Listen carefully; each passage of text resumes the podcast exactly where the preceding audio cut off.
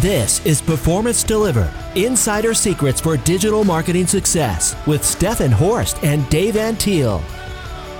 Welcome to the Performance Delivered Insider Secrets for Digital Marketing Success podcast, where we talk with marketing and agency executives and learn how they build successful businesses and their personal brand. I'm your host, Stefan Horst. The topic for today's episode is targeting, segmentation, and ICP. Here to speak with me is Kirby Wadsworth, is the CMO at ionir, a high performance software defined container native storage and data management platform that ensures data is as agile as applications in the Kubernetes environment. He is a Forbes top 10 most influential CMO and among the top 50 marketing thought leaders. Kirby is also the author of the Amazon five star book, Recommend This Delivering Digital Experiences People Want to Share where he provides expert advice on social media, digital marketing, SEO, PPC, and website development. I'm very excited to have him as our guest today. Kirby, welcome to the show. Thanks, Stefan. Appreciate it. Great to be here.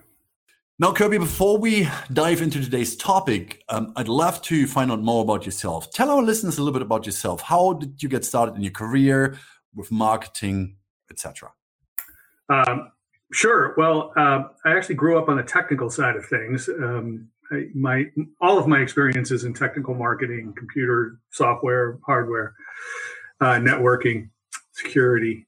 But I uh, I originally was a, uh, a cus- customer engineer, sales engineer, field engineer. So I was uh, you know at the coal at the coal face with the customers, um, dealing with the the problems that uh, were often created by misset expectations and um, maybe overly enthusiastic uh, selling and positioning of, of, products because I, I was the one who had to make the promises come true and often couldn't. so um, somewhere along the line, I I, uh, I, jumped the fence and got on the other side uh, to be uh, uh, deciding what the promises would be and what the, what what we would be uh, selling and how we would be selling it. Uh, but my background is, as I said, is is essentially technical, and then I then I got my MBA. I was uh, I was lucky enough to have studied under some of the classics. I, I went to Kellogg and I uh, spent time with Phil Kotler, who you know kind of wrote the classic you know marketing management books, and and had studied underneath a lot of the folks who invented the idea of segmentation and um, ICP and the like. The funny thing about it, though, was to tell you the truth, I didn't do any of the things that I was taught really when I, when I first started. Um, I, uh, I just sort of hacked away at this, and, and, and even though I had been trained properly, I, I was ignoring myself. When it really came to the prominence of my thinking, and I began to really completely understand it, was when I started to try to teach it myself. Mm-hmm. Um, the, fir- the first class that I taught in marketing management. I was at Babson uh, College at the time. I, I had to present almost maybe the second week. I had to present segmentation and how to position. And and honestly, I bumbled through it so badly that I, I embarrassed myself. I, am sure the kids that were in the class had no idea what I was talking about. I was putting up matrices and uh, you know industry by size and all this other stuff. And it finally dawned on me that that, that was not the way to go about this. Mm. So I kind of at that moment had the epiphany that this there had to be a better way, you know. Um, so I guess that's what we're here to talk about is maybe some of the ways that I've come up with uh, yeah. that are that are more effective than the uh, than the old school stuff. Yeah, yeah. Well, I mean, you know, those books were written quite a few years yeah. ago. You know, yeah, yeah. A lot of things changed, right? I mean, yes. I, I would say the bases are probably still the same, but there are add-ons and and and, and further developments to to that. Now, obviously, as an agency owner, today's topic is close to my heart. I mean, targeting the right audiences, segmenting them, and then developing the right ideal customer profile can make or break a campaign. Kirby, yeah. how do you approach targeting in general, and, and what is the process? Yeah. Um, well, I'll tell you, I I think the simplest thing, the simplest way to understand this is maybe to walk through it. Um, so let me give you a, an example from real life. Sure. Uh, one of my, I, I, do consulting as well as I, am a full time professional CMO, um, but I also consult uh, when I can. And one of my consult, one of my consulting clients had this exact problem. They had been startup company relatively early, you know, wide net, right? Anything that looked good, let's let's go sell to it, and we'll figure it out later. It was kind of like, you know, shoot them all, let let the Lord figure it out later. Uh, but but they had reached a point where they had 150 or so customers, and they needed to develop some cohorts. They needed to understand what if there were relationships between these account, you know, between these, these customers. So what we did, and it, I, I think it worked very well, is we sat down as a small group internally, and we brainstormed all of the characteristics that we could think of that felt to us like they were important in defining who a who, who a target customer might be. And really, you know, we, we took a broad group across the company. We had some engineers, had some product people, uh, some marketing folks, some salespeople, some sales managers. We brought the CEO in for part of the discussion, just to get everybody's different perspective and opinion. There's no science to it. It was just completely, you know, throw it at the wall.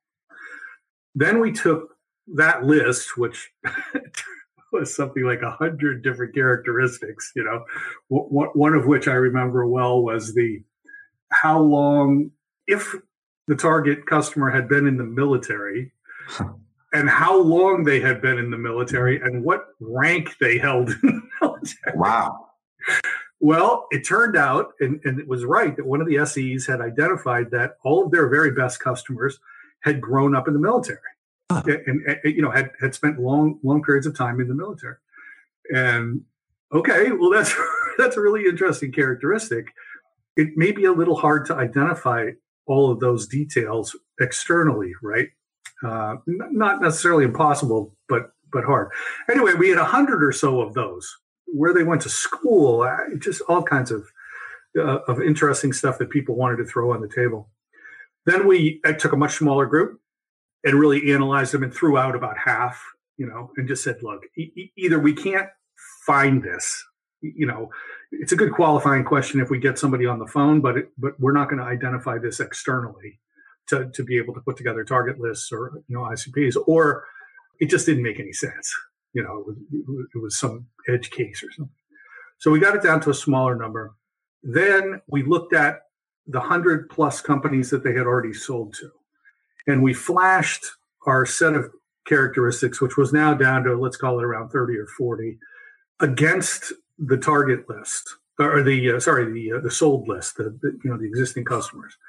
And from there, we identified some characteristics that were difficult to do. We got some uh, desk research assistance, offshore desk research assistance, um, which was very helpful you know, there's plenty of companies you can go to. You don't think of this, but there are plenty of companies you can go to and say, hey, look, I need you to go find out how long the in this case it was I think a CISO the it was in the security business so it was a chief information officer chief chief information security officer. Uh, find out if they've been in the military and find out what their rank was and how long they were in the military. And you know there are people who will go off and do that research for you for you know five or ten dollars a name and then they'll come back. You can't do it at scale but it works perfectly for this part of the work. Yeah. Then from there and stop me by the way if i'm going off too uh, too much but i just let me sure. finish my, my thought from there what we did is looked for the correlations and gosh there it was I, it was a very clear correlation and it was much simpler than we really thought it needed to be uh, it was based on yes, the size of the company, but we looked at uh, number of employees. We looked at square footage uh, that the company owned. Actually, it turned out to be an interesting characteristic, and uh, we looked at some um, keywords that were associated with the company. We had our desk research folks look through their 10Ks and through their websites and stuff and look for a certain set of keywords to see if we could get some correlation. And we found some that were that were clear where let's just make it simple you know the, the ceo had said that uh, this was going to be the year that they were going to apply digital transformation and they were going to move all their applications to mobile devices or something right uh, you know it was something. it was along those lines so from all of that all internal you know not a lot of external research other than this little bit of desk research. Certainly no surveys or anything else. We just literally uh, did most of this internally. But we came up with a list that we felt pretty comfortable was a dividing line. And we found that, yes, about 60 or 70% of their customers fell into what we called group A, which was the, you know, the more favored group, the one that people thought we should be going after. Mm-hmm. Um, and, and that was interesting. And it had something to do, as I said, with the size. It had to do with the size of the orders. And then we said, well, wait a minute, let's take a look at other things associated with these groups and see if they really, these two, we just had two groups at that point. Just let's look at them and see if they make sense. We found that the non-target group, let's call them Group B, had more customer service calls. It took mm-hmm. longer to solve their customer service calls. Um, something like 70 or 80% of the major issues associated with, with, customer satisfaction came from that, that smaller group.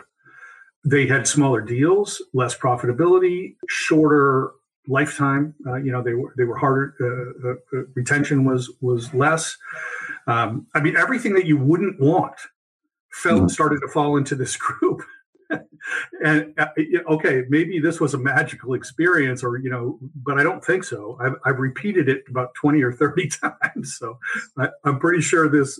Most people will find this if they go through the process. Yeah.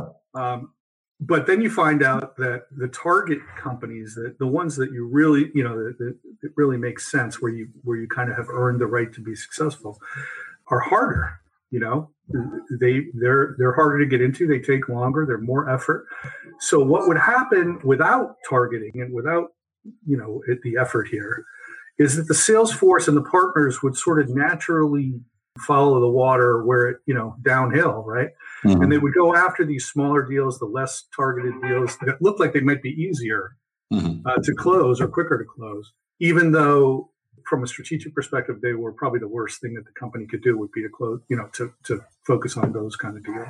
Mm-hmm. So anyway, that's a holistic story, and it tells you, you know, part of the outcome and part of the part of the uh, process that that we went through.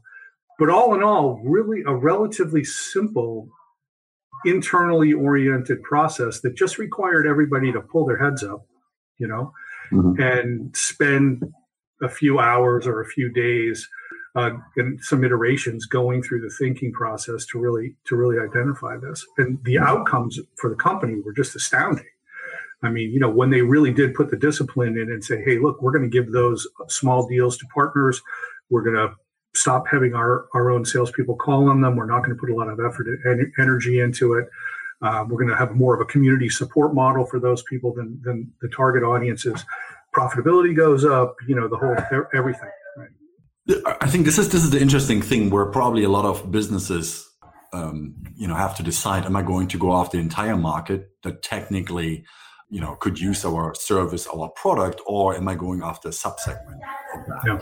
Because, you know, sure, if you have a wider market, there is a potentially initially a greater opportunity to make money, but then, as you just outline, there are certain hidden challenges that you might not see immediately unless you put the time in um, that you just explains, uh, you know, breaking down the, the, the, the, individual groups and identifying what each of the group has as pros and cons, right? And then by basically fine tuning and then targeting um, a specific group or, or two or three specific group, you basically know exactly what you're getting yourself into. You know, you can well, avoid.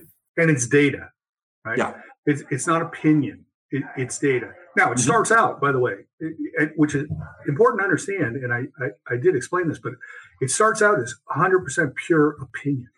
Mm-hmm. Get everybody's opinion, and, and let's put it all in the stew and boil it off. Right? Yeah. But when you start to, cl- the data starts to become clear and you start to collect it, now the emotion comes out of this. People's opinions become less interesting and experience becomes less interesting too right. Because the person who comes i've been doing this for 30 years. I know what i'm doing. We need to go mm-hmm. after you know railroads um, or whatever. That all gets goes away. Now i'll mm-hmm. tell you though it can be a controversial process because product people um, product managers typically hate to carve off a partial part of the market and say we're not going to serve that part of the market. We're only going to focus on on on the other part of the market. You get a lot of but but but but but but but wait wait wait. you know, mm-hmm. you get a lot of that. Yeah, uh, we could, we can, we have the capability. We, you know, what? Wait a minute, we should. But with, when you look at the data and you just with a cold, clear eye, and say to yourself, it just doesn't make sense to get more of that type of customer. As, as, as easy as they might be or whatever, it's very freeing, I think, from a marketing strategic and, and even the CEO's perspective. Yeah. I do want I do want to just make one other point, uh, sure. if I can. I was with uh, a CEO yesterday, actually, talking about a similar subject, and he said to me he didn't think he was ready for this. It's too early. The market you know we don't know enough about the market yet. We don't want to we don't want to turn anything away. That's true early on. Um, mm-hmm. that, that that's true in the earliest stages of, of startups. Uh, the company that i'm with now for instance is, is, a, is almost a you know very early startup.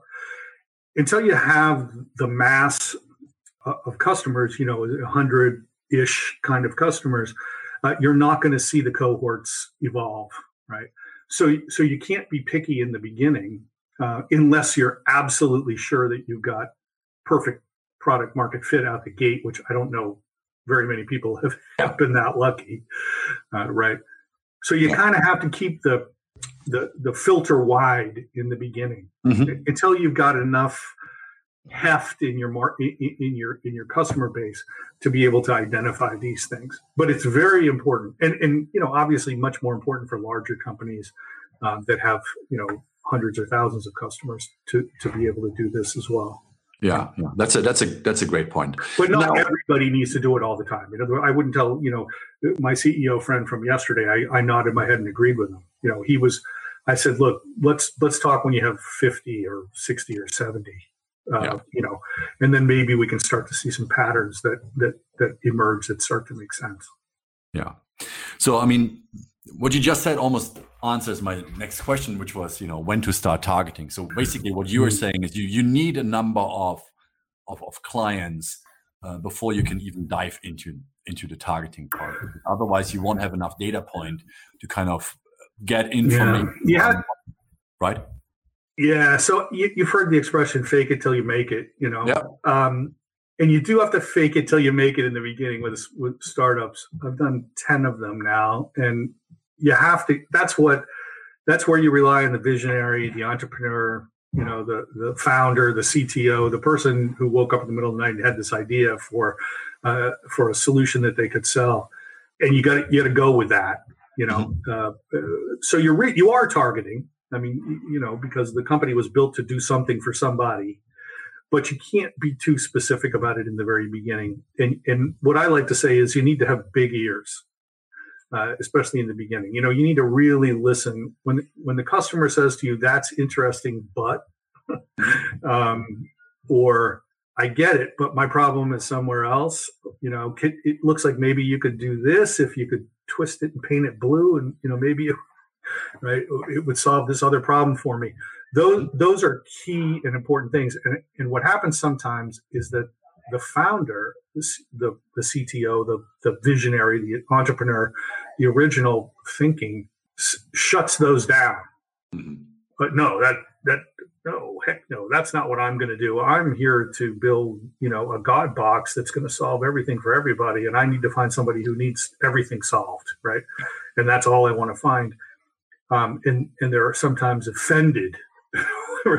oh, are you kidding me? You want to use my brilliant idea to go solve that silly little problem over there? That anybody could do that. Yeah. But but the point is, anybody isn't doing that. And if you could take that amazing, you know, box that you've created and apply it to solving somebody's problem that, that's willing to pay you, don't be proud.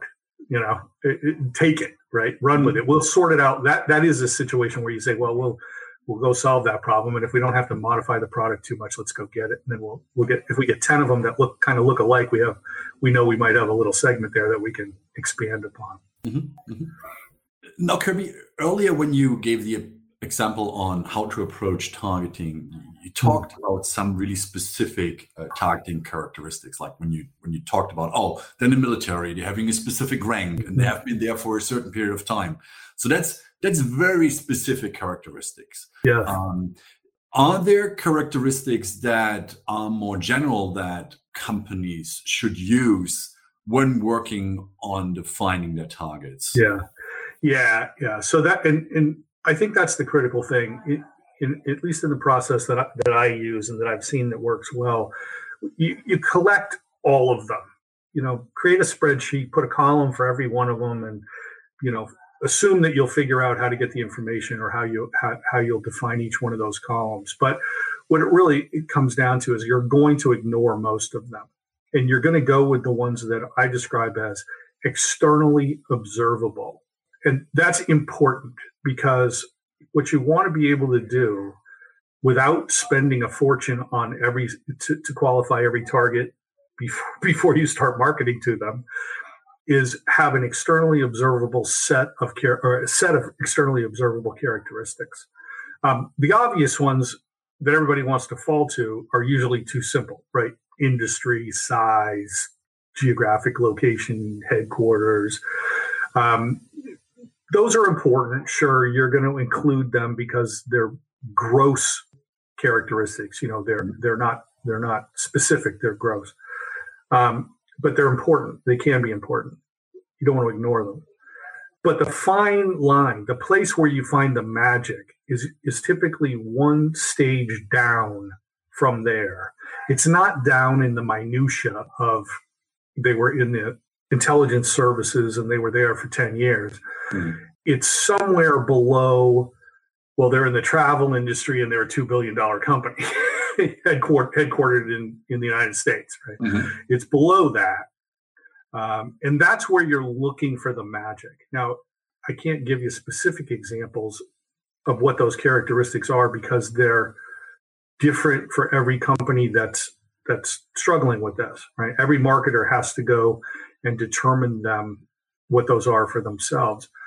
But the process that I described for you, getting the smart people in the company who actually know what they're you know have interacted with the customers understand the product get the vision and all that in a room the likelihood is fairly high that those secondary characteristics the real the defining ones that really separate the herd are going to be in your list now it's just a matter of figuring out where they are.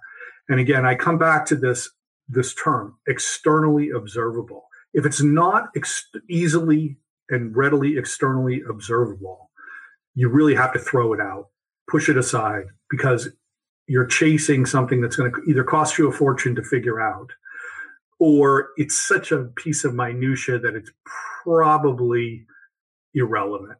And by the time you figure out it's irrelevant, you've spent a lot of money to source that data. So, what can we observe externally? Well, of course, as we said, all the big stuff, but the secondary characteristics uh, I have a company uh, that, that I work with, uh, a wonderful company. I'm sure they won't mind my using their name called VergeSense. Uh, they're in the property tech business and uh, they're wonderful. Um, Rebecca Corliss is the CMO and she is absolutely astounding. What they found uh, in, as they were trying to sort of divvy up the, mar- the marketplace is they could externally observe whether or not there was a workplace office uh, or something along those lines, whether, whether the company had invested in something beyond HR and real estate. Was there a department that was worried about work workplace of the future, about safe workplaces, about return to work, uh, those kind of things? Well, it turns out yes, and and guess what? They have titles, and you can find them on LinkedIn.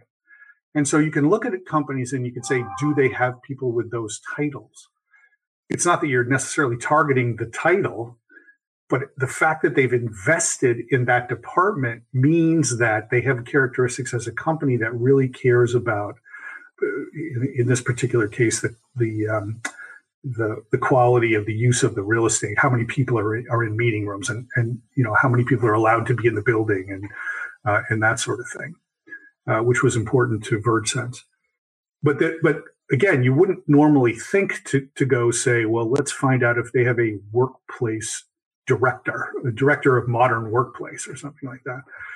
But they were lucky enough to be able to find that. And it was easily externally observable. Once they realized that that was an important characteristic, they added it to their list and companies that didn't have that dropped quickly to that B that that list of B companies that they didn't want to target. And and sure enough, the ones that did have it were investing and they were the ones they, they turned out to be the better customers. Yeah. Yeah. Now, Kirby, um, when it comes to teams within an organization, um, there obviously are um, different opinions on how narrow a target should be, right? Mm-hmm. I mean, we here, when we talk to B2B companies, um, we're always trying to get a clear target so that when we run digital marketing campaigns, we can send through leads that actually have a higher propensity to convert. Now, from a general marketing perspective, marketing might say, hey, you know what? No, I want to keep a little bit wider because that gives me a chance to drive leads. But sales might say, well, you know, if you just drive leads and they're not very targeted, that means that our salespeople yeah. will have to spin more wheels because they have to follow up and the conversion rate basically will go down. So we'll do more, but um, it doesn't really lift the needle much. How do you how do you get sales and marketing aligned on targets? Right, right. So this this is an ugly problem, um, right? When the goals aren't aligned, right? Uh, if marketing is held accountable for the number of leads that they generate, uh, but not held accountable for the number of opportunities that are generated out of their leads, the conversion rates, um, then we probably have a problem, you know. Mm-hmm. So part of it has to do with making sure that we're aligning goals, um, and that's obvious. And I'll leave that to an to an aside. You real, you know, you really have to be adamant about making sure that the goals are aligned. Um, it's a, probably a different, a whole different topic. Yeah. Um, but I'll use the example. So when you put together your ICP, and you have, just to be clear, that means ideal customer profile for, for folks who might not know the acronym world here. Uh, so once you have your ideal customer profile, which means that you have a list of characteristics that you believe matter, and you're going to weigh the account against those characteristics, or you're going to weigh all the accounts against those characteristics then the process becomes fairly straightforward. What you need to do is create a list of accounts that map to your ICP that have high scores, if you will, on the on your ICP on your profile that you can get to, you know, that that makes sense, right? And you stick to those. so this this is a place where the leader of sales and the leader of marketing need to go into a steel cage and they need to stay there until they're done deciding what the target account list is going to be. Mm-hmm. And this isn't like we're going to go after 10. Pick 500. It doesn't really make, pick a thousand. It doesn't really make a difference. But the marketing leader needs to be able to say, okay, these thousand accounts fit our type A profile or mm-hmm. come close to, to you know they're the closest to our type a profile and so the salesperson then says okay well we're going to focus all of our energy on assigning target accounts uh, following up i'm going to have my cold calling if i have cold calling uh, you know go after these i'm going to give 10 of them to each one of my sales reps and say hey you it's your responsibility to go get into these accounts whatever whatever they whatever the sales leader needs to do but they're focused on those top 500 or 1,000 that you've defined as your tier A targets. Marketing, on the other hand, needs to focus its energy on starting conversations in those top tier accounts. And you've got to report from a marketing perspective your success against that metric. It doesn't really matter how many leads you generate, it's how many conversations can you start in target accounts. Because leads are just expensive paths that we can go down. you know, there, there are people that we can spend a lot of money trying to go, you know, engage. Much better to say between marketing and sales, hey, look, I started 100 conversations and they and out of the 100 conversations that I started 85% of them or 85 of the 100 were in our target our tier A targets. Then you have automatic sales and marketing alignment, right? And, and you're mm-hmm. you're building your campaigns to go after that thousand.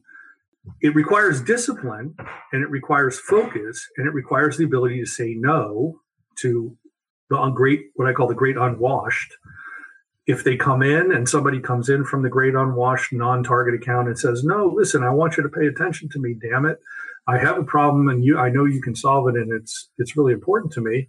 Okay that's good right? That's fine. Um, this isn't a perfect ideal physics experiment you know? Uh, we're, it's a little sloppy and we're going to allow for some sloppiness but everybody has in my mind has to be focused on targeting the tier A group and, and what do we need to do to start conversations? And, and by the way, how do we get to better understand and know and build relationships with the right people in those accounts? That makes sense. Well, Kirby, uh, I have I have a few more questions, but unfortunately, we've we've we've come to the end of uh, of uh, talk through your clock. We need to schedule another another uh, time to kind of finish off the other questions that I have here. But you know, thank you so much for joining me on the Performance Pivot podcast and sharing your knowledge on targeting, uh, segmentation, ICPs. Um, if people want to find out more about you and uh, your company, how can they get in touch? Sure. Well, um, me personally, I'm pretty pretty easy to find. Uh, I'm on Twitter. It's Acesage, A C E S A G E on Twitter. On LinkedIn, I'm just Kirby Wadsworth. Uh, happy to uh, build build networks, connect with people, uh, do whatever. I do have a website. It's not particularly. I wouldn't call it the most amazing and interesting website. It's kind of like the shoemaker's children situation. Yeah. But there is KirbyWadsworth.com uh, if you want if you wanted to go there. At least it has my contact information and a little bit more about what I do. Perfect. Perfect. Now, sure. thanks everyone for listening. If you like the Performance Delivered podcast, please subscribe to us and leave us a review on iTunes or your favorite podcast application.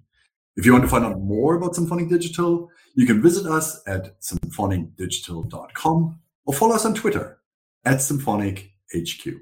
Thanks again and see you next time. Performance Delivered is sponsored by Symphonic Digital. Discover audience focused and data driven digital marketing solutions for small and medium businesses at symphonicdigital.com.